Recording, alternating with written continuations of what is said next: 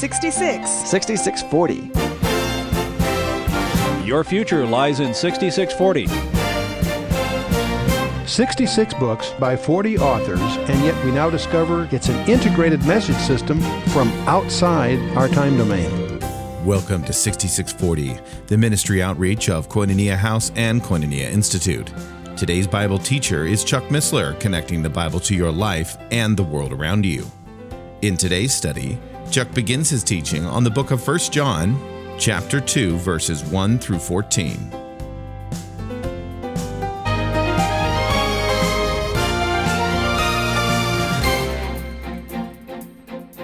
Well, we are entering the Word of God, so let's do so always with prayer. Let's bow our hearts. Father, we thank you for who you are. We thank you for your Word. We thank you for this time together. And Father, we would just pray that you too would be with us, that your Holy Spirit would open your Word to our hearts and lives, that we might grow in grace in the knowledge of our Lord and King. As we commit this evening and ourselves into your hands, in the name of Yeshua, our Lord, our Savior, our coming King. Amen. Well, we are exploring what's called the first epistle of John. The second and third are clearly epistles. First John may not be actually an epistle, but more or less a, an essay or sermon. It lacks any specific personal um, addressees and so forth.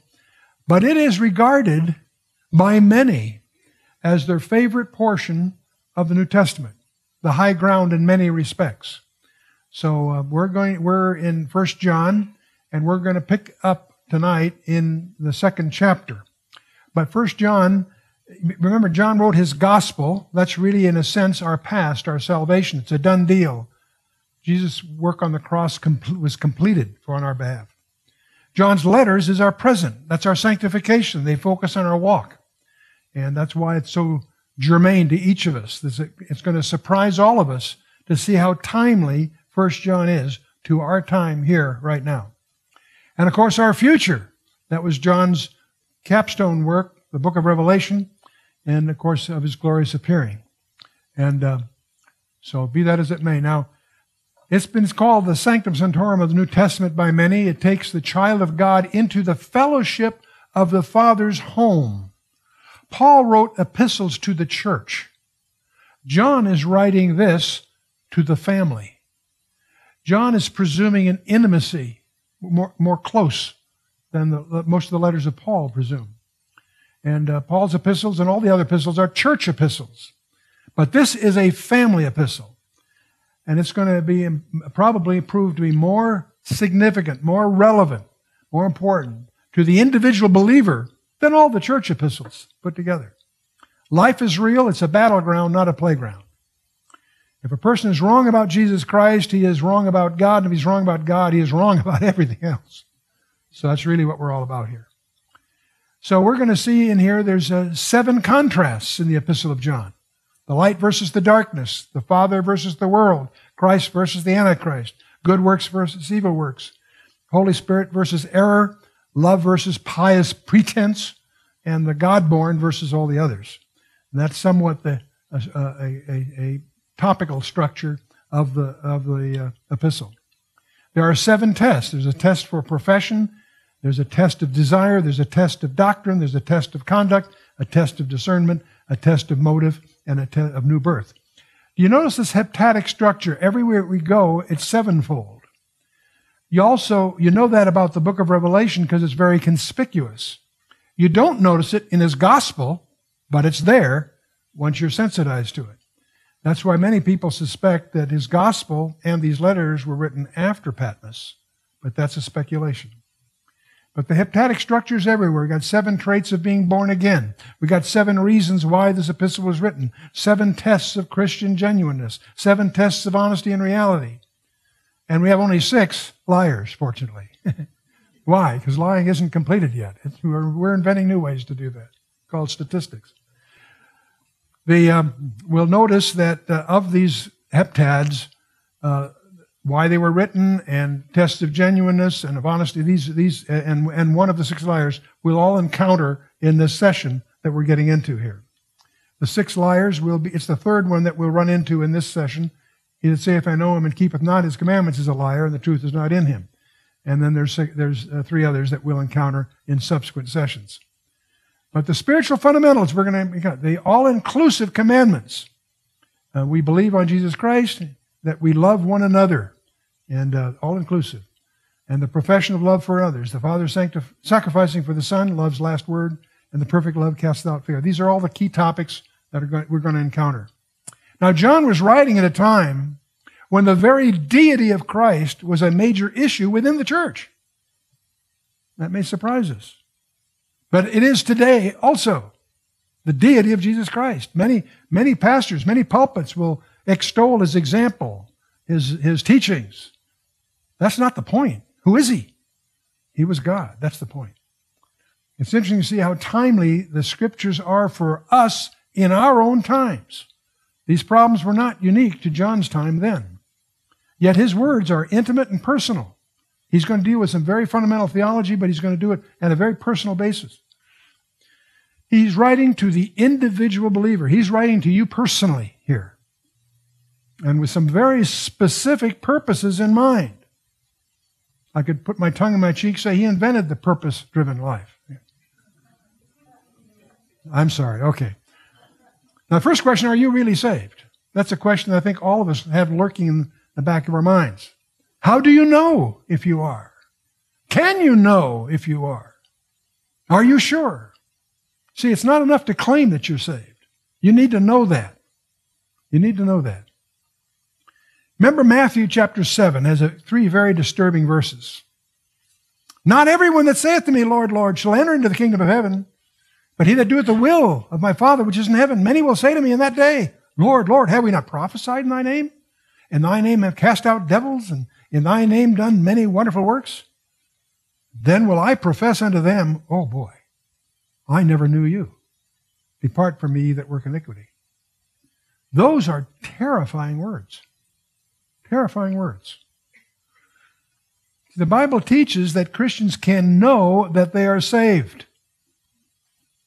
2 Timothy 1, verse 12. For I know whom I've believed, and am persuaded that he is able to keep that which I have committed unto him against that day.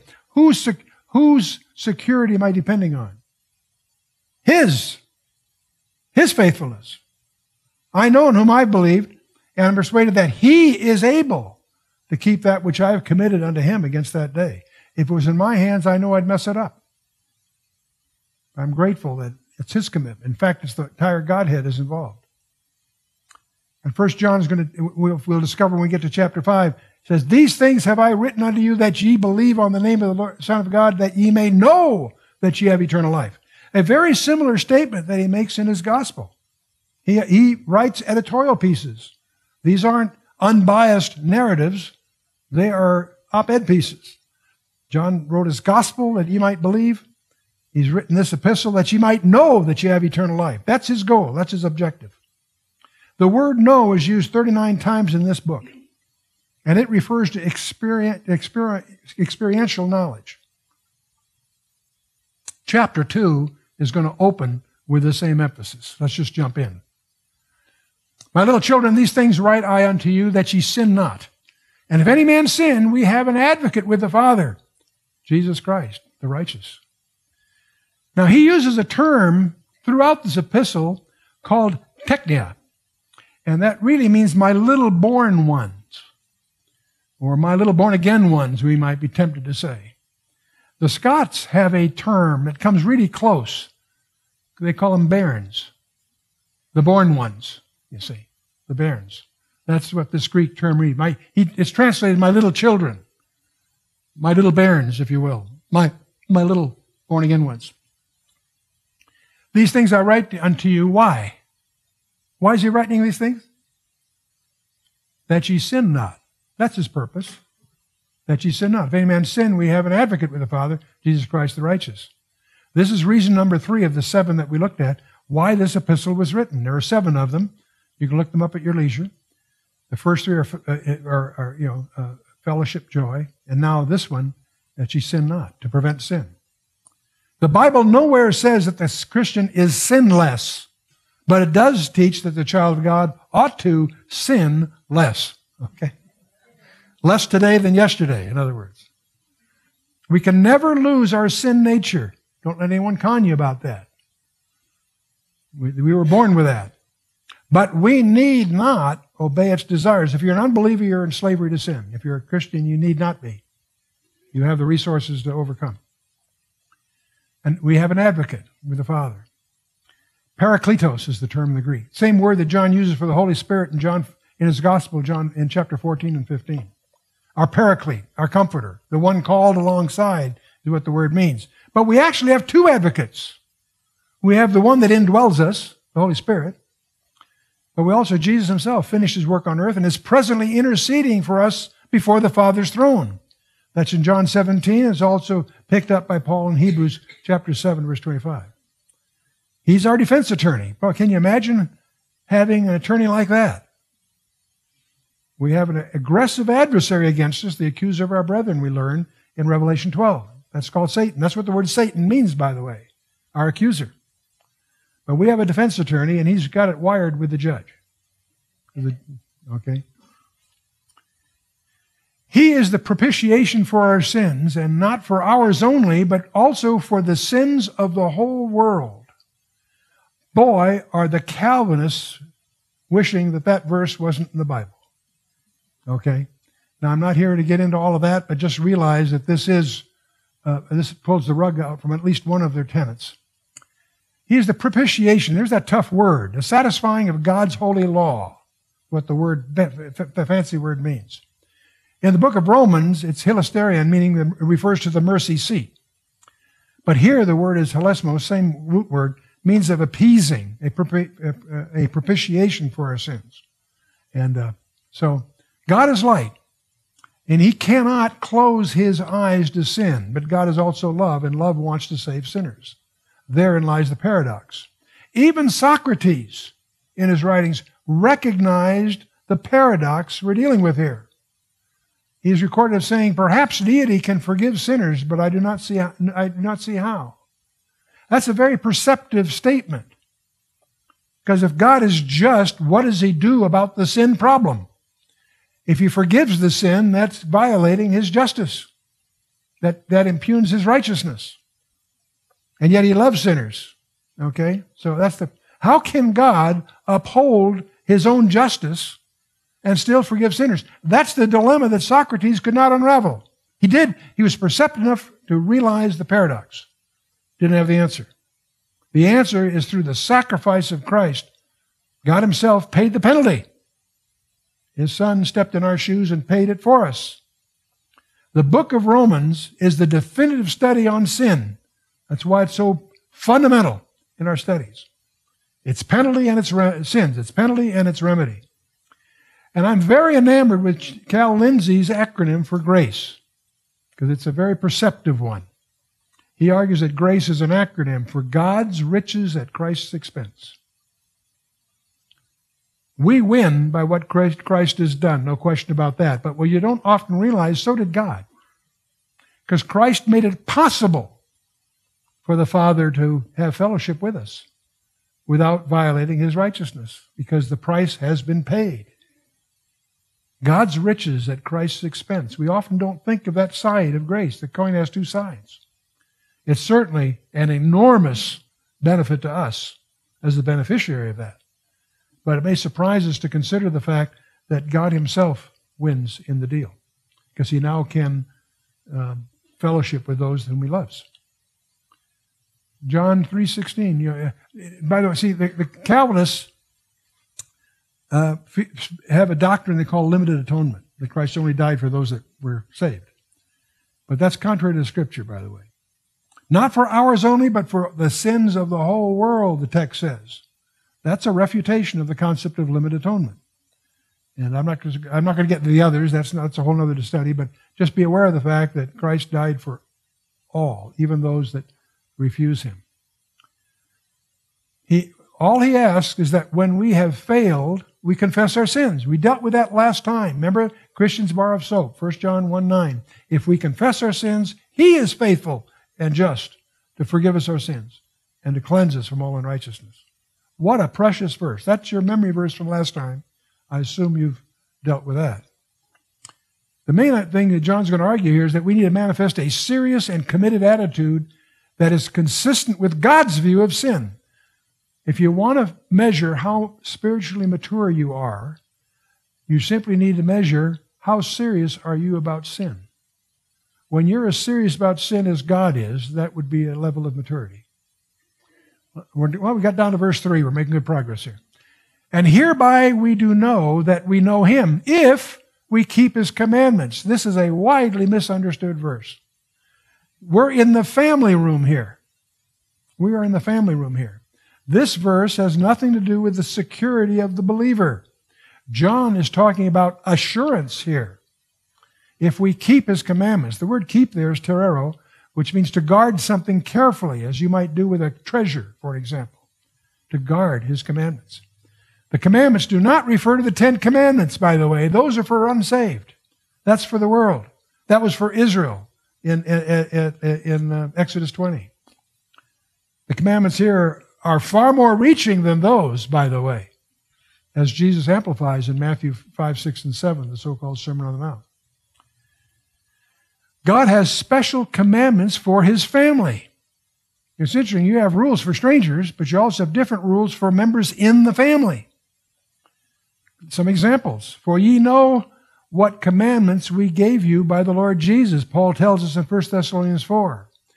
Paul says in Galatians 6, Bear ye one another's burdens and so fulfill the law of Christ. We're going to look at a list of one another's here in a minute. They're revealing, I think. There are over 22 commandments in 1 Thessalonians 5 alone. Rejoice evermore. Pray without ceasing. Quench not the spirit. You can go on through that chapter. Count them yourself. There's at least 22 of them. We can obey because we have to. That's what a slave does. We can obey because we need to, like an employee. Or we can obey because we want to. That's a love commitment. And that's what he's after, obviously. If one is really saved, it is not simply a claim we make, it will result in an attitude of obedience in his or her heart. Obedience is the very basis of our assurance. Our assurance. This chapter includes the first of a series of tests. His phrase, he that saith, introduces a series of tests by which we can know beyond a doubt that we are a child of God. This will occur in verse 4, verse 6, and verse 9 in tonight's lessons. Three tests, if you will. He that saith, I know him, and keepeth not his commandments is a liar, and the truth is not in him. Wow. This is one of the six liars, then, huh? This is the third of the six liars. We ran into two of them last time. I love Sir Walter Scott's quote here. Oh, what a tangled web we weave when we first we practice to deceive. The life that is real cannot be built on things that are deceptive.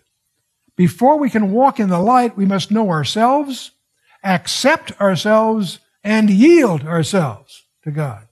Know ourselves, accept ourselves, yield ourselves. But whoso keepeth his word, in him verily is the love of God perfected or completed. Hereby we know, hereby know we that we are in him. How do we know this? Whoso keepeth his word. In verse 1, he spoke of his commandments. In general, that is. Here, he's speaking of his word. His word is more than just the commandments. Spurgeon summarizes an unchanged life is the sign of an unchanged heart. Ooh. Amos 3 3, very commonly quoted. Can two walk together except they be agreed? Are you walking with God? If you're walking with God, you need to be in agreement with Him. You need to have the same view of sin that He has. Ooh, that's a toughie. See, our keeping, that word that we, that we talked about, is an attitude of the heart. It's not a scorecard or a checklist. And this is the love of God perfected, completed in its goal. Have you taken a measure of your own spiritual inventory? Take out a pad and start here, huh? Do that on your time, but do it prayerfully. Take a measure of your own spiritual inventory. Well, what is your attitude towards sin? Let's start there. That's the primary yardstick. Do you compromise with it? Or are you serious about it? Are you as serious as God is about it? Are you in complete harmony with your Father's attitude towards sin? And by the way, before you get too heavy on this one, let's realize that every one of us in this room are works in progress. Every one of us in this room are works incomplete. God is not finished with any of us yet. Let's take that. But this is these are these are the directions that we should be working in. Verse six: He that saith he abideth in him ought himself also so to walk, even as he walked. Even as he walked. See, the talk and the walk should coincide. We often talk, is so and so, does he walk the talk? 1 Peter 2.21, For even hereunto were ye called, because Christ also suffered for us, leaving us an example that ye should follow his steps. Are you following Christ's steps? Are you leading a life of sacrifice on his part? Ephesians 5. Be therefore followers of God as dear children. Followers. The word is mimetes. It's to mimic. It's the word from which we get the word mimic. An imitator. We don't become Christians by following Christ's example, but after being born into his family, we aspire to follow his example as our perfect pattern by abiding, meaning staying connected as a branch does to the vine, in fellowship with our source. Are you staying in connect, connectivity with him? Are you in the Word every day? John walked the talk. But he didn't always, by the way. It was not always thus. In fact, Jesus nicknamed the two brothers Boanerges, which is sons of thunder. He and his brother James and, and James and John were rowdies, sons of thunder.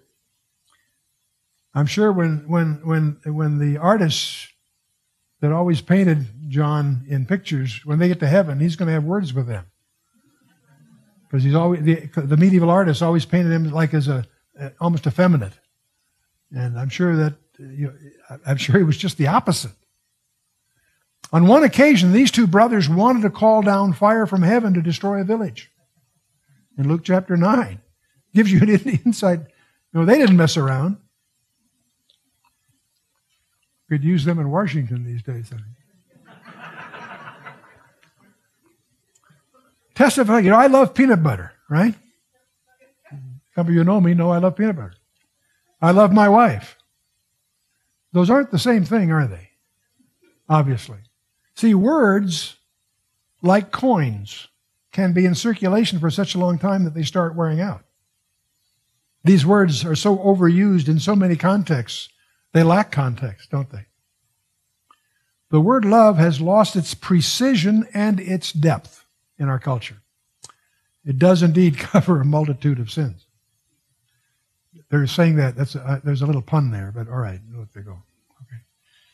See, the Greek has four words for love: storge, which is affection love, like a parent towards a child; phileo, which is the friendship love, having things in common, that sort of thing. Agape, the noun, is God's unconditional love. It's a noun only in the Bible. The verb agapeo means to be totally given over to. And people are totally given over to darkness rather than light because their deeds are evil. So the, verb has wide application. The noun only used in the New Testament with one exception. The thing that proves a rule is a counterfeit, and there's one counterfeit of that example. But agape, the noun, is God's unconditional love. Eros, sexual, sensual love, you won't find that term in the New Testament. It's interesting that even the Greeks understood very clearly that it was essential that eros be bridled or restrained. They recognized that unbridled eros was a disaster on a culture. That was interesting to realize that they had that perception. Now, John has three contests we're going to deal with. He's going to describe a life that is real, and he uses three words repeatedly life, love, and light. And what I'm going to invite you to do, you can jot these down, to read these three sections separately. 1 John 2, 7 through 11, we'll look at that here in this study, obviously. In a subsequent session, we'll be looking carefully at 1 John 3, uh, John 3, verses 10 to 24, and subsequently we'll look at 1 John 4, 7 to 21. We'll take just a quick glimpse at them now. It's going to become clear that love, life, and light cannot be separated. They're not the same thing, but they're at the same time inseparable. Christian love is affected by light and darkness. That's what 1 John 2, 7 to 11, and we're going to be looking at that. Christian love is a matter of life or death. And that's what would be the main theme in 1 John 3, 10 to 14. See, to live in hatred is to live in spiritual death. And finally, Christian love is a matter of truth or error, as 1 John 4 will deal with. Because if we know God's love toward us, we show God's love toward others. That's the, that's the truth of it all. So, in these three sections, we have three good reasons why Christians should love one another. Because God has commanded us to love. That's the, the section we're going to be looking at. Because we have been born of God and God's love lives in us. And that's what John 3 is going to deal with. And God first revealed his love to us in 1 John 4.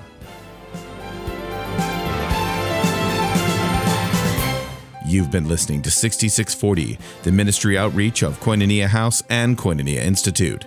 Today's Bible teacher was Chuck Missler, teaching through the books of 1, 2, 3 John. Download the new K House TV app to access an ever growing collection of free resources. Visit the Apple or Android App Store or search K House TV on your Roku or Fire TV streaming device. Thank you for listening to 6640 and for your continued prayerful support of this ministry. Until next time, as we continue this series, may God bless you with the knowledge of His Son, Jesus Christ, as you study His Word.